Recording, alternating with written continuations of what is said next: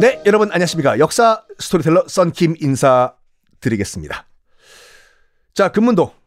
진먼다오라고 하죠. 중국 발음으로는 금문도. 1958년 8월 23일 중국은 대륙에서 금문도를 향해서 무려 47만 발의 포탄을 쏩니다. 폭격이 다 끝났어요. 금문도 주민들이 이제 올라왔습니다. 보니까 사방에 깔린 건 뭐? 포탄들이죠.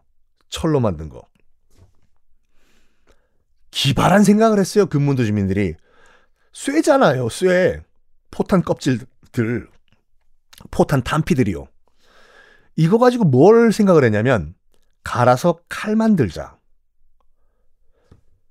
중국 영화 보시면 중국 요리할 때 쓰는 사각형 칼 있지 않습니까? 그거 만들자.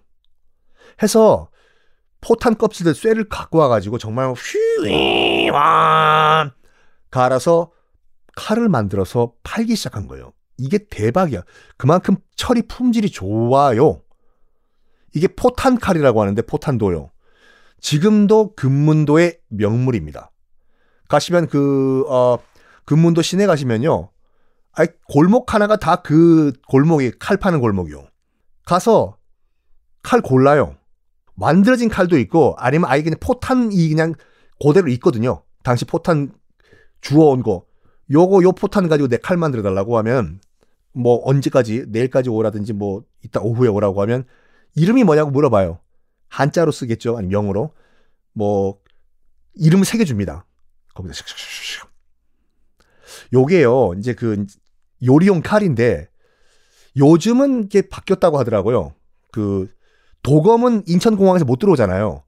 신고해야 되고 칼 이런 거 무기니까. 근데 조리용 칼은 가져 들어올 수가 있다고 해요. 쌍둥이 칼도 뭐 독일에서 수입해 들어오는데. 그래서 뭐 한번 잘 알아보시고 알아보시고 이 나갈 때 세관에 물어보면 되거든요. 나 대, 금문도 갈 얘기, 예정인데 금문도에서 칼 사올 거라고 그 식칼 요리하려고 가져와도 되냐? 뭐라고 답변할 건 하지 않습니까? 오케이 그러면 가서서 현장에서 여러분이 좋아하는 칼 사시고 거기에 여러분들 이름 새기시고 갖고 와서 요리하시면 아 이게요. 그 중국 요리의 그런 중국 요리는 두 가지잖아요. 불맛과 칼맛이요. 일반 식칼들 이거 가지고 여러분 양파 썬다, 당근 썬다. 저도 해봤는데 맛이 달라요. 빨리 썰리지도 않고 그 무거운 포탄으로 만든 그 사각형 칼 가지고 딱 양파 썰죠. 자동으로 스냅이 걸려서 드르륵 썰리게 된다니까요.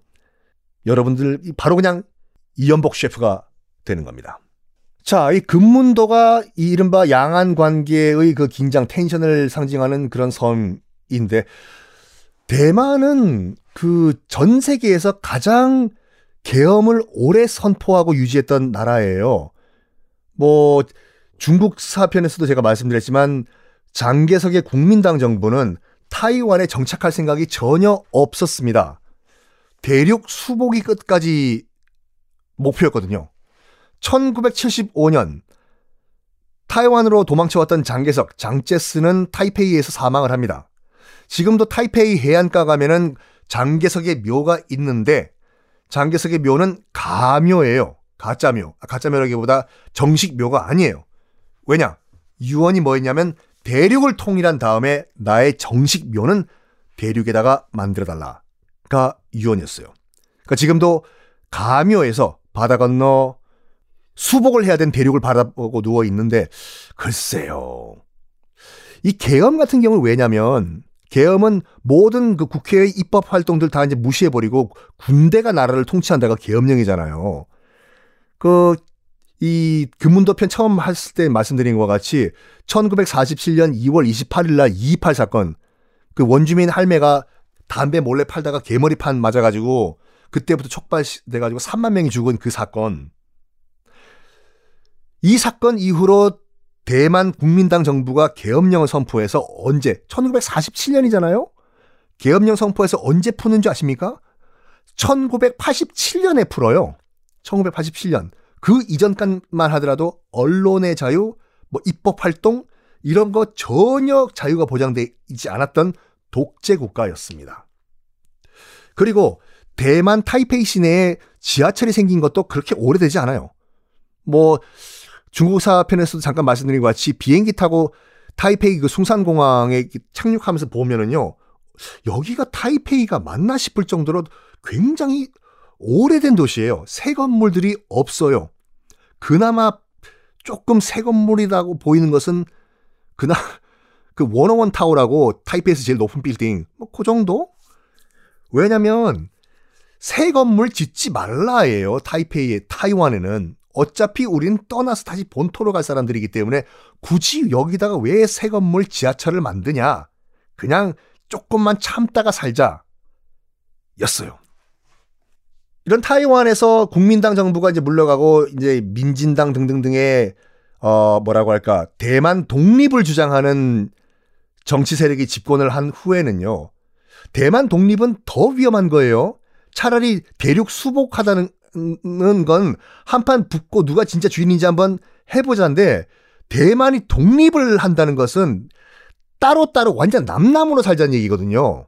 이건 중국 입장에서 봤을 때는 도저히 용납이 안 되는 얘기예요. 차라리 그냥 대륙 수복 얘기하라고, 어? 대륙 수복. 대만 독립 얘기가 나오다, 그 시점에서 중국이 대만에게 큰 빵! 한 방을 먹입니다. 뭘 먹이냐면 2000년도 초반에 금문도를 바라보고 있는 중국 도시가 어디라고 말씀드렸나요? 하문시, 샤먼이지 않습니까? 그 샤먼에 굉장히 큰 정성공 상을 세워요. 정성공이 누구예요? 대만의 아버지잖아요. 그러니까 중국 입장에서 봤을 땐 이거예요. 정성공이 대륙을 떠나서 타이완으로 들어갈 때 타이완을 바라보는 그 모습이다. 라고 정성공의 상을 지금 샤먼시에 세웠는데 그 말은 뭐냐면 돌려 말하면 어차피 정성공은 한족이었고 음? 지금 우리 중국 땅에서 타이완을 바라보고 있다는 것은 너희는 어쩔 수 없이 우리 중국 소속이다. 튀려고 하지 마. 독립은 무슨 독립? 이런 상황이다. 이 말이죠. 자, 간단하게 여러분들 타이완 양안 관계, 대륙과 양안 관계를 한번 말씀드려봤는데 나중에 기회가 되면 정말 그 대만 역사 한번 쭉 풀로 해드리겠습니다. 그리고 아, 그 정식 풀 역사 시리즈가 또 준비가 되고 있거든요. 조금만 더 기다려주시고 아, 이번 주는 잠깐 쉬어가는 쿠션 주라고 보시면 되겠습니다. 이번 주 나머지 시간에는 어떤 잠깐 쿠션이 있을까요? 여러분들 지금까지 대만 양안 관계 편이었고 내일은 살짝 또 다른 얘기도 돌아오겠습니다. 감사합니다.